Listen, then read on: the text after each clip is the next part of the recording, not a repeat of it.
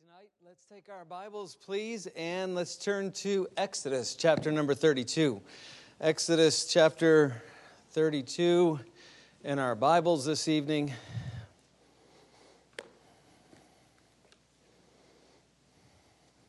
Hope you had a good afternoon. And uh, got a little bit of rest.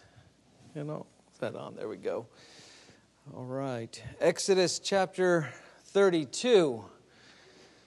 I don't know about you, but I'm not particularly fond of time change Sunday, no matter which way we change the clock. that was one nice thing about Arizona. We never changed time, it was always the same. All the rest of the country was weird. And so we, uh, we appreciated that. Exodus chapter 32 uh, tonight simply look at one verse this evening, which I'm far more comfortable doing. And I've entitled tonight's message, A Time to Decide. As we, we come to Exodus 32, most of us are familiar with this passage. We're mostly familiar, I think, with the passage and with the text because this is where Israel really goes astray and early on in the passage, it's where Aaron forms the golden calf. And uh, the people tell him, hey, listen, we don't know what's happened to Moses. We don't know what's going to go on with him. And really, their eyes were on the wrong person. They were wondering what happened to Moses, so we need somebody else to follow, make us a golden calf. They should have had their eyes on the Lord. They didn't. And uh, Moses comes down off of the mountain. Uh, you remember that uh, God was really at that point going to destroy the nation of Israel. Moses intercedes. He calls on the Lord and asks him to, have mercy. He'll come down and destroy that, that golden calf, that idol. And at that point, he will call the people to make a decision.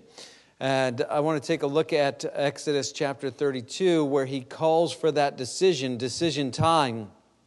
And as we are in this season of elections and decision time and so on and so forth, I want to remind us that I, made mention of this this morning, uh, but I, I want to remind us that number one, it was God and not man who instituted human government. It, it wasn't man's idea to institute human government. It was God's idea to introduce and, and, and institute human government.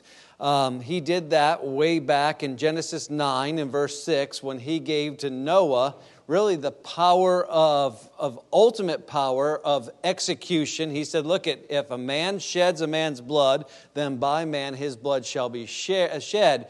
And in that, really, that decree, God gave to human government at that point this ultimate authority to even uh, what we call capital punishment. And then beyond that, other, uh, other uh, authorities are implied, no doubt. But here's what I want us to think about. If it was God who instituted human government, and no doubt it was, then why would God at some point say, you know what, I don't want my children involved with it ever again? That makes, that makes no sense and it has no biblical basis. But somewhere along the line, we bought a lie. And when I say we, the church bought a lie. And I think in the United States of America, we can probably chase this back to the years just after President Kennedy was assassinated, most of all. And uh, I'm not going to get into that tonight, but if you want to know why I think that, you can see me afterwards and we'll have a discussion on that. But I think at that point was when we really, really decided that we were going to have this separation in which the church was no longer going to interact with government and the government was going to stay out of our business. The problem is that that has never really worked and it was never God's plan. Um, you've heard Pastor Schott, he is a, a scholar when it comes to history, so I won't try to do all the history stuff. But we all know this that that wall of separation that so many people love to talk about really isn't a wall at all. It was never designed to be a wall. First of all, you can't find it in our legal documents, it doesn't exist in our Constitution, it doesn't exist in the Bill of Rights. It was from a letter, and really, it was always designed to be not a wall, but a one way gate. And the one way gate is government, you stay out of the church, but the church doesn't have to stay out of government. And as you go through Scripture, you find that God's people have consistently, through the years, through the Scriptures, have consistently interacted with the people of government. And when the people of God fail to interact with the people of government, we should not expect there to be a godly influence in our government. That just makes sense. We shouldn't expect that they're going to make right decisions according to the Bible if Bible believing people never have anything to do with them. And as you go through the scriptures, you find that Abraham, Noah, obviously, uh, Moses, Joshua, all of the Old Testament prophets, John the Baptist, Jesus, the Apostle Paul, all of these people interacted with the people of government. And as we come to Exodus chapter 32 and verse number 26, Moses is standing in a place that is really, we'll get into this a little bit later, but it's a place where government business is conducted. He's standing in the gate of the camp. And he comes to the people and he intercedes, uh, he's already interceded to God on their behalf, and he calls them to a decision. And I want to look at what he does tonight and see if we can't learn some things from Moses tonight in Exodus 32 and verse number 26. Then Moses stood in the gate of the camp and he said, Who is on the Lord's side? That song we sing, Who is on the Lord's side? That, that comes from this verse. Let him come unto me. And all the sons of Levi gathered themselves together unto him. Our Father, we, we come to you tonight and we ask that you would please bless the reading and the preaching of your word, our gathering together in your name. We pray, God, that you'll be honored and glorified in all that's said and done. We pray that you would speak to every heart and work in every life. And Lord, we would give you the liberty to work and be yielded in such a way to respond as you would have us to from the Word of God this evening as the Holy Spirit of God ministers it to our hearts. We pray that nobody would leave here without knowing you as Savior. We pray, God, that you would help us as Christians to boldly make a decision what side we're on, and to stand firm upon that side. So bless this time, we pray, in Jesus' name. Amen. As we come to Exodus chapter 32 and verse number 26, the nation of Israel is in a crisis situation. Uh, there is wickedness that is prevailing in the nation. The people of God have really ceased at this point to take a stand for God or to take a, take a stand against wickedness. And Moses, the man of God, stands before the people. And we're going to look at just three things tonight, uh, three main points at least. And, and the first thing I just want us to see is that Moses, as he stood here, he calls for a decision. He calls the people to make a decision. And this was a time of decision making regarding the direction of the nation. What direction are we going to head in as the nation of Israel? Are we going to be following golden calves? Is that what we want to do? Are we going to follow idols? Are we going to turn from Jehovah God and walk in the way of all the other heathen nations that we've encountered? Are we going to go back to the ways of Egypt? Or are we going to stand firm and follow the Lord God? Are we going to be, if I can say it this way, a Christian nation? Are we going to be the nation that God wants us to be? Are we going to tolerate wickedness? Wickedness and, and idolatry, or are we going to take a stand for the Lord? And Moses asks point blank, and he says, Listen, who's on the Lord's side? And here's what's really interesting to me about this text Moses asked this question of, the, of, of a group of people who assumedly are the people of God. Think about that. Moses is not standing on the street corner in Egypt saying, Hey, who's on the Lord's side? He's not over in the Moabites' camp saying, Hey, who's on the Lord's side? He's not over with the Philistines and saying, Hey, who here amongst the Philistines is on the Lord's side? He is standing in the gate of the camp of the Israelites and he says, Who is on the Lord's side? I think it's interesting that he asks because we would assume, since these are the people of God, they must be on the Lord's side. But it's logical to conclude that since Moses had to ask this question, and since you and I can read the, the context and read the earlier verses of Exodus 32, there were some people who called themselves the people of God, but weren't on God's side. They said we're the children of Israel. They said we're part of God's chosen people, but they weren't on God's side. And I think it's really important that we take time tonight and recognize that there are people in 2020, right now, who claim to be Christian leaders, but I'm going to tell you they're not on God's side.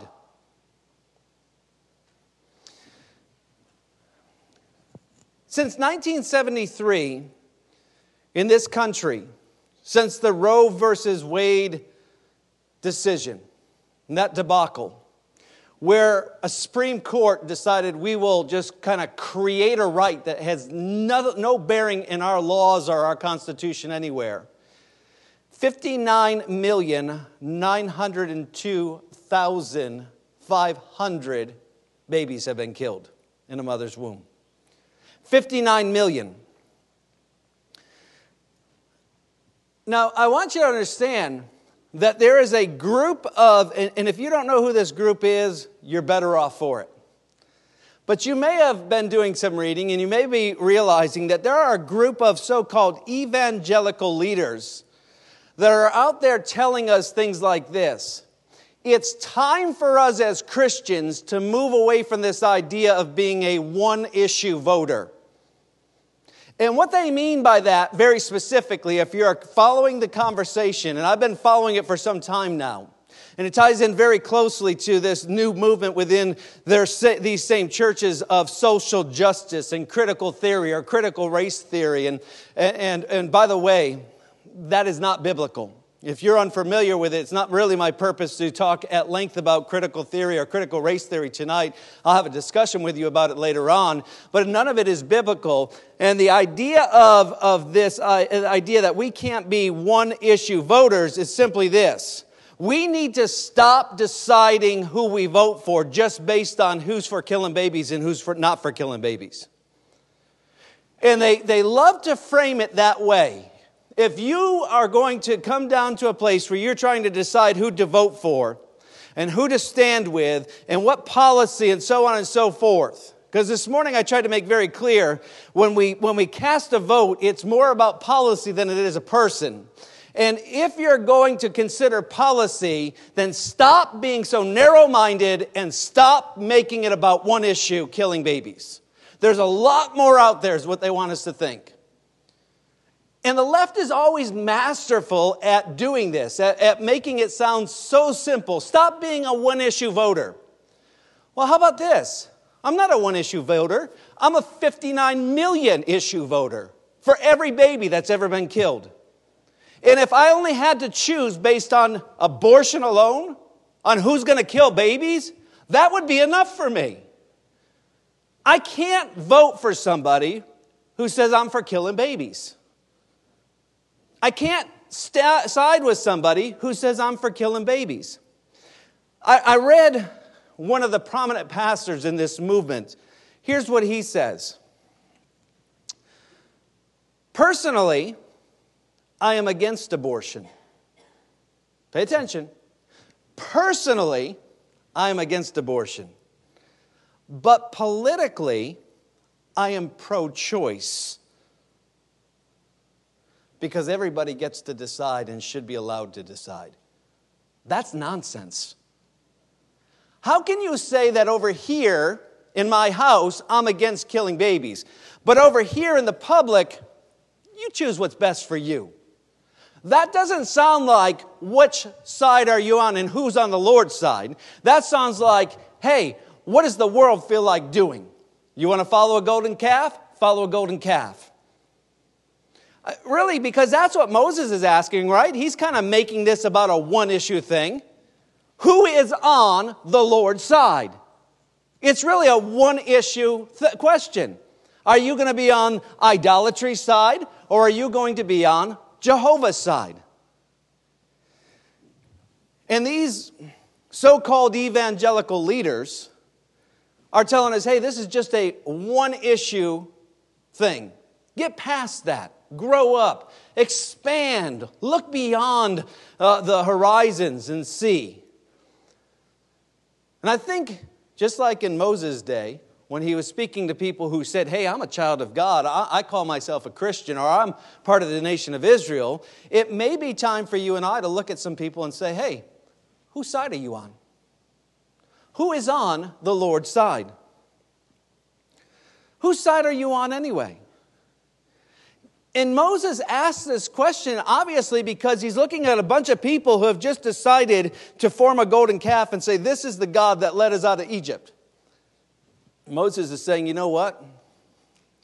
I know who you say you are, I know who you say you, you associate with, but as I see it right now, I can't tell whose side you're on. It's really difficult for me to make a decision whose side you're on. So I'm calling you to make a decision. It's time to make a choice. Whose side are you on? Now, think about this. This was not going to make Moses a very popular person. I think Moses got scratched off the Christmas list for a lot of people that day. I think there were probably some people who were upset with Moses. And I think Moses probably wasn't going to get invited to a lot of the big name conferences to be as a preacher any longer. And he maybe wasn't going to get invited to certain places any longer. And maybe certain colleges weren't going to uh, bestow upon him an honorary doctorate any longer. And I think maybe there were some in the crowd who were probably even thinking, do we have to bring it down to this, Moses, this one issue thing? Who's on the Lord's side? Can't we expand our horizons? Can't we have bigger minds than that? Do we have to be one issue people? Who's on the Lord's side? Can't we just decide that it may be okay to follow the Lord even though we call him by different names or come to him in different ways? It seems to me that Moses must have anticipated that there would be those in the crowd who would have that kind of attitude and that kind of thought. Because when Moses makes this call for a decision, he says very specifically who is on the Lord, capital L, capital O, capital R, capital D. If you're familiar with your Bible, you know that that in our King James Bible means Jehovah, who is on Jehovah's side. So Moses is asking a very, very specific question Who is on Jehovah's side? Jehovah, the Old Testament equivalent of Jesus. Who is on Jesus' side, we might say today?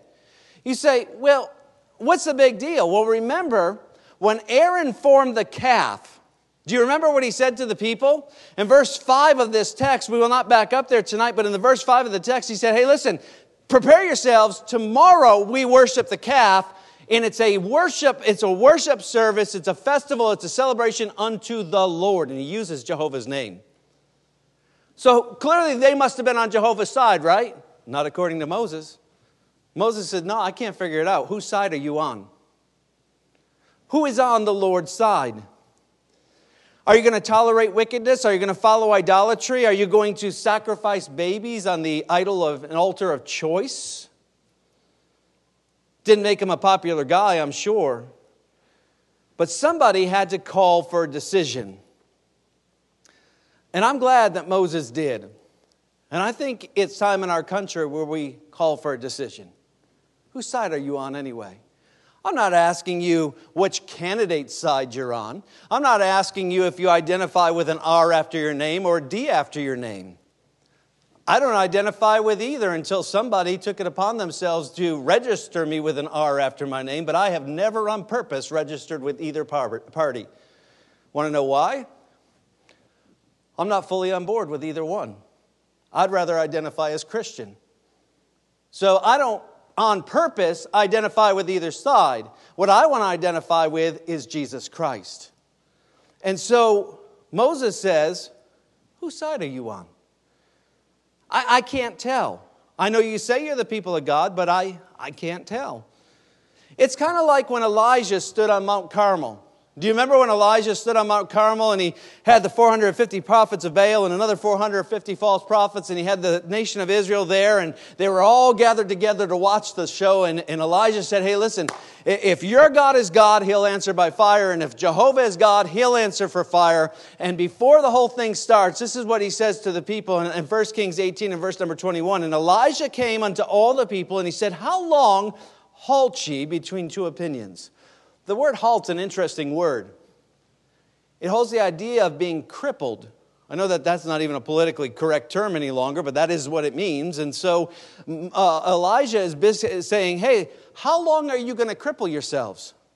How long are you going to handicap yourselves? How long are you going to be crippled between two opinions? If the Lord be God, follow him. But if Baal, then follow him. And the people answered him not a word. It reminds me very much of what Jesus said in the book of Revelation I would that thou were cold or hot. But you're not cold or hot, you're playing it in the middle.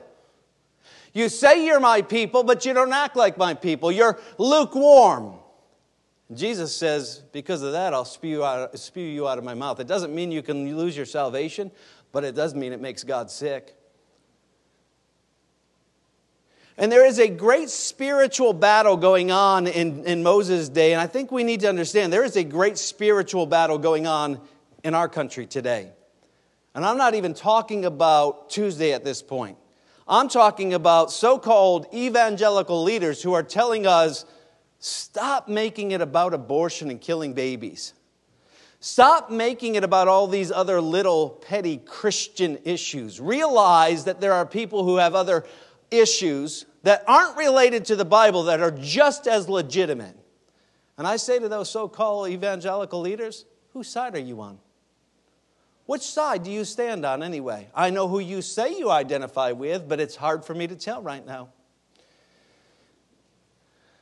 And we should decide it's time to make a decision. And I'm glad that there was a man named Moses who said, Hey, I'm calling you today to make a decision. Whose side are you on? But I want to notice a second thing with you, if you would please notice this. Not only did Moses call for a decision, before he did that, he confirmed his own decision. He confirmed his own decision. The Bible says in verse number 26 Then Moses stood in the gate of the camp and said, Who is on the Lord's side? Let him come over unto me. And all the sons of Levi gathered themselves together unto him. And I think it's very, very important for us to notice something. Before Moses stood up and called for a decision, he already said, Hey, here's what side I'm on. He was making clear. You, you, understand that as Moses is calling the people for a decision, he's standing alone at this time, looking at the people and saying, Hey, if you're on God's side, you got to come over here. He had already taken his stand.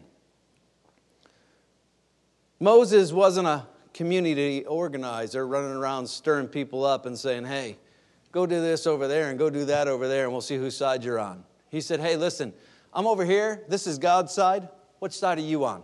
If you're on God's side, come stand over here. And I want us to look at this just a little bit more closely and, and, notice some things that as he does this, he doesn't write a memo. He doesn't write a blog. He, he doesn't send out his press agents. He, he doesn't kind of inform the media to like leak it out there to say which way people are going to go with this. He says, Look, I'm standing right here. Right here, I'm taking my stand. Moses wasn't calling anybody to do anything he didn't do himself. He had already decided to stand for God. And I think it's very important that the Holy Spirit of God wanted us to know that when Moses did this, he stood in the gate of the camp. You know that nothing in our Bible is there for filler.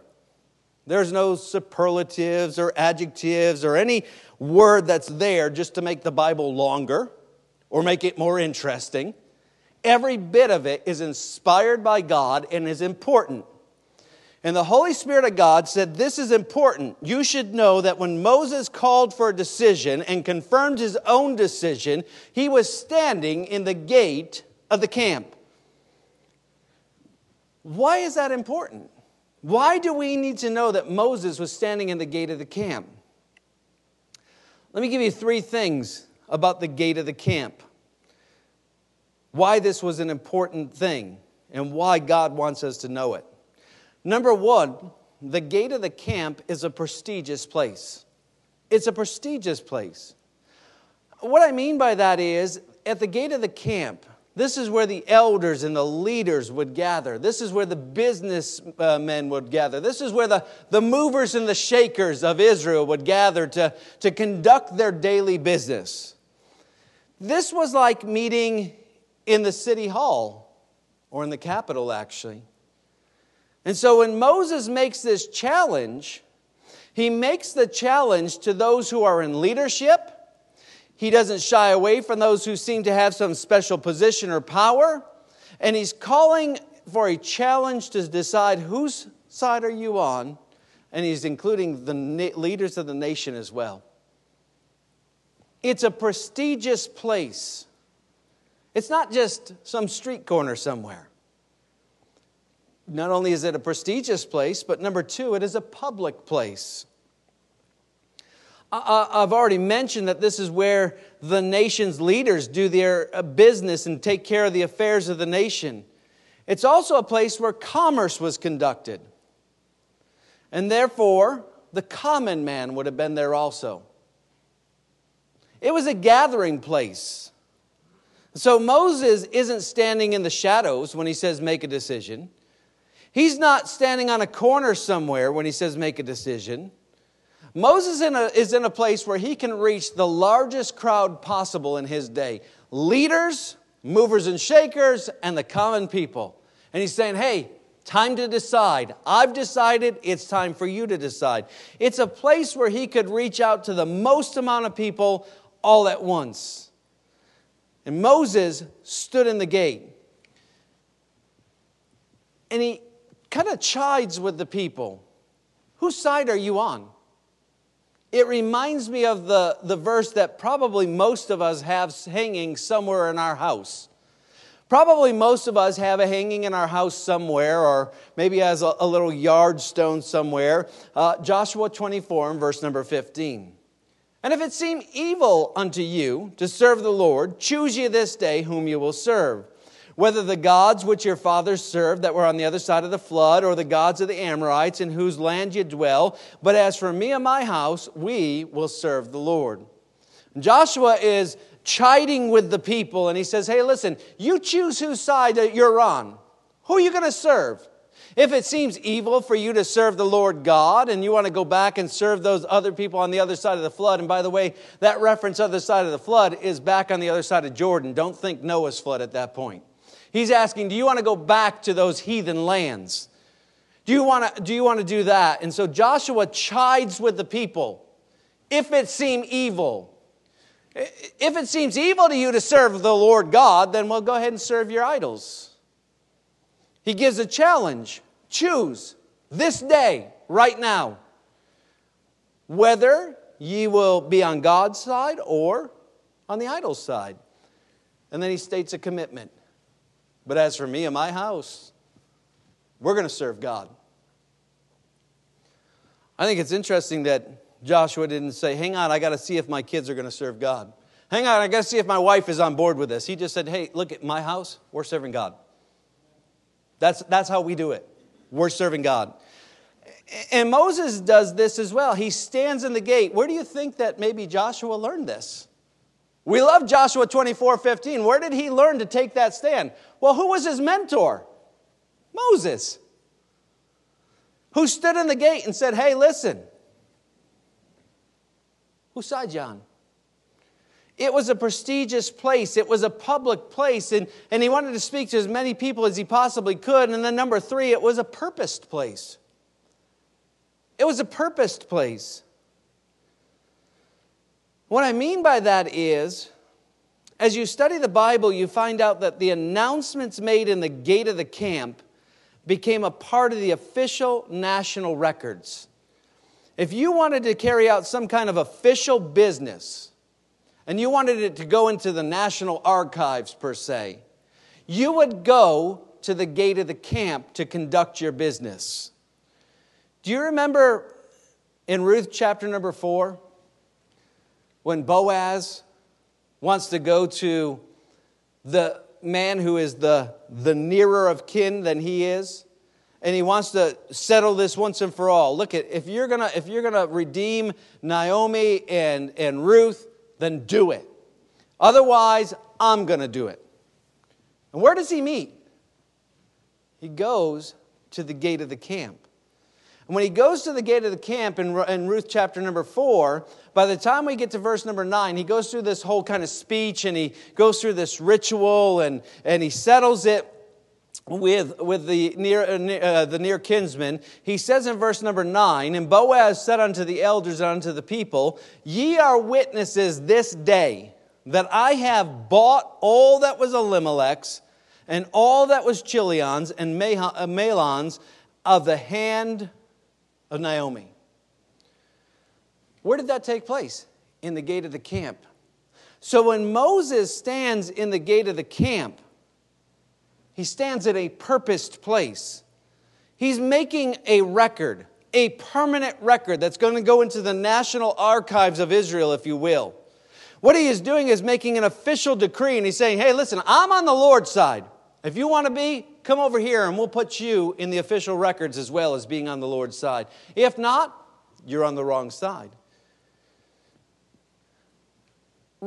Decisions made in the gate of the camp were decisions that became legally and morally binding. what I want us to see is that when Moses stood in the gate, he was proclaiming in the most open and legally binding way he could I've already decided. I stand on the Lord's side. And he was calling others to make that same decision. He confirmed it, and it was absolute. It seems to me that Moses could have and would have had a very hard time, I think, understanding our so called leaders today. Whose side are you on? Well, personally, privately, I'm not for killing babies. But publicly, Go ahead. It's okay. Seems to me that Moses would have a hard time, hard time understanding that kind of thinking and that kind of approach to the Word of God. Because he said, Before I even call you to a decision, I'm going to stand over here and make it a part of the national archives and the official record of the nation. I'm standing on the Lord's side. I don't know about you, but I think a lot about the, the songs that we sing in church. I think a lot about the hymns that are written in the, in the words. And I think a lot about whether or not it's always appropriate for us to sing those. Now, follow me on this. I'm not sure somebody who sings I have decided to follow Jesus, no turning back, no turning back, should sing that if they're for killing babies. I'm not sure that that really should happen. What I'm saying is, I wonder if sometimes it would be better for us not to sing. You do realize that when we sing, it's not just a matter of entertainment. It's not just a matter of words we say. That is a time of worship to the Lord, and the words that we sing have meaning.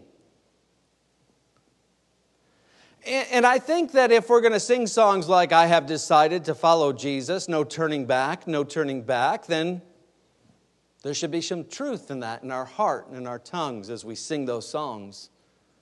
When we sing, I surrender all, I think we should mean it. When we sing, Who is on the Lord's side? And we raise our hand or put our Bible up as to indicate we're on the Lord's side, I think it should be something that is truthful and from the heart. But it seems to me, I, I just I don't understand how you could be over here and say I'm on the Lord's side, and over here say I'm for killing babies, and I just don't see how you're on the Lord's side. Notice the third thing Moses called for a decision, he confirmed his dedication, he commanded a distinction. He commanded a distinction. Moses stood in the gate of the camp and he said, Who is on the Lord's side? Let him come unto me. Let him come unto me. What I want us to see is Moses made it difficult to make this decision. He didn't say, hey, listen, you, you deal with this the way you want to. He didn't say, hey, let's just have a showing of hands. Who's on the Lord's side? It's easy to raise your hand anonymously in the crowd. He didn't say, hey, put a bumper on sticker on your car if you're on the Lord's side. He didn't say, wear a cross around your neck if you're on the Lord's side. He didn't say, hey, listen, make sure you get the latest t shirt down at the, at the bookshop that says, hey, I'm for Jesus. That's not what he said. He said, Look it, if you're on the Lord's side, then you cross this line right here, and you come stand over here. You come stand on this side. And he's asking people to take an active stand for the Lord. Faith is always an action word, it's a verb. And he's saying, look at exercise your faith, take a step across, and stand on this side. You know the phrase that we have, draw a line in the sand? This is it. So many of our phrases have these Bible uh, uh, origins and we don't even realize it. He's saying, hey, listen, I'm drawing a line in the sand. Which side are you on?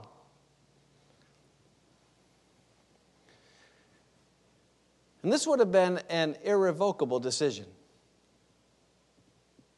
Decisions made in the gate were binding. Moses was not looking for undercover Christians. God has never been employ, has never had in his employ a secret service. He was calling for a distinction to be made. And I want us to understand something. When Moses did this, when Moses said, Hey, which side are you on? Everybody got to make their own choice. Nobody was forced to make a decision. But I want us to understand something. Everybody who was standing on the other side of the line from Moses ultimately was standing on the wrong side. Every single person. Every person who didn't step forward was on the wrong side. You cannot stand over here with the world and say, hey, publicly I'm for killing babies, privately I'm not, and be on the Lord's side. You've got to make a recognizable decision. It has to be a public decision, it has to be a purpose decision. You can't run around and, and play games with words and say, well, you know, eh, eh, in your circumstance, who am I to judge? I'll tell you who I am to judge. I'm nobody. But I have a word of, I have a Bible by which I can judge. I can tell right from wrong. You say, well, we're not supposed to judge. Oh, yeah? Paul says, He that is spiritual judgeth all things. Therefore, it is unspiritual not to judge. Now, I understand what Jesus said as well judge not lest you be judged. He's saying, hey, listen, by whatever manner you judge, you better be prepared to be judged. Make this your standard, you'll do okay. Make your preferences the standard, you're going to fall flat on your face. So when it comes to a guy who says, I'm an evangelical leader, by the way, one of the guys saying this happens to be the president of the largest evangelical group of so called Christians in our country. If you want his name, see, it, see me afterwards. I'll gladly give you his name. You can look it up on the internet, it won't be hard to find that he's making these kinds of ridiculous decisions or these kinds of statements. I don't want to go to war with other people who call themselves Christians. I think that we need as many people in the fight as we can get. But in the same regard, if I'm going to battle, I want to know who's on my side. I want to know where you stand. I don't want to wonder whose side you might be on. We could talk a lot more about the other things that these guys are saying. But this is the primary one that they're using right now. Don't be a, a one issue Christian any longer. Don't be a, a one issue voter any longer. Well, I would say I'm a 59 million issue voter, one for every life that's been taken. And by the way, it's always wrong to kill a baby. Period. Period. You say, what about these different exception things? No, period. Done. You say, that sounds kind of dogmatic. Who's on the Lord's side? Which side are you on? It is always wrong. It's always wrong to kill babies. I was in Washington, D.C. several years ago and boy, you can meet some kooks in Washington, D.C., and I don't even mean inside the government halls, I mean outside. And we're sitting on the, on the Capitol lawn, and I look over and this, uh, these group of protesters, God bless them, they're exercising their First Amendment right. Well, they better do it because they may not have it much longer if things go bad. And they're holding these signs up. And here's the sign 100% of babies are opposed to circumcision. Interesting poll. When did you take it? And I thought, maybe yes, maybe no. I don't know. I don't even think you could take that poll. Think you could have an accurate poll of 100 babies who, or 100% of babies who are opposed to circumcision. Uh, but I do think we could safely say this 100% of babies are against abortion. Pretty sure we could safely conclude that. Uh, I'm pretty sure that we could come to the conclusion that most babies would at least like the chance of life, liberty, and the pursuit of happiness. You say, well, the court has already decided it's just a fetus, it's not a baby. No, God already decided. Before I formed thee in the womb, in the belly, I knew thee. No, God decided long before the Supreme Court did. You see, you keep coming back to abortion. Well, I can make this about a lot of issues, but Moses made it about one issue. Which side are you on? I'm just referencing those who say that they're children of God and the people of God, and they're telling me not make it about one, uh, one, one issue, and I'm just saying that they're mistaken. I'm having a hard time to discerning which side they are on.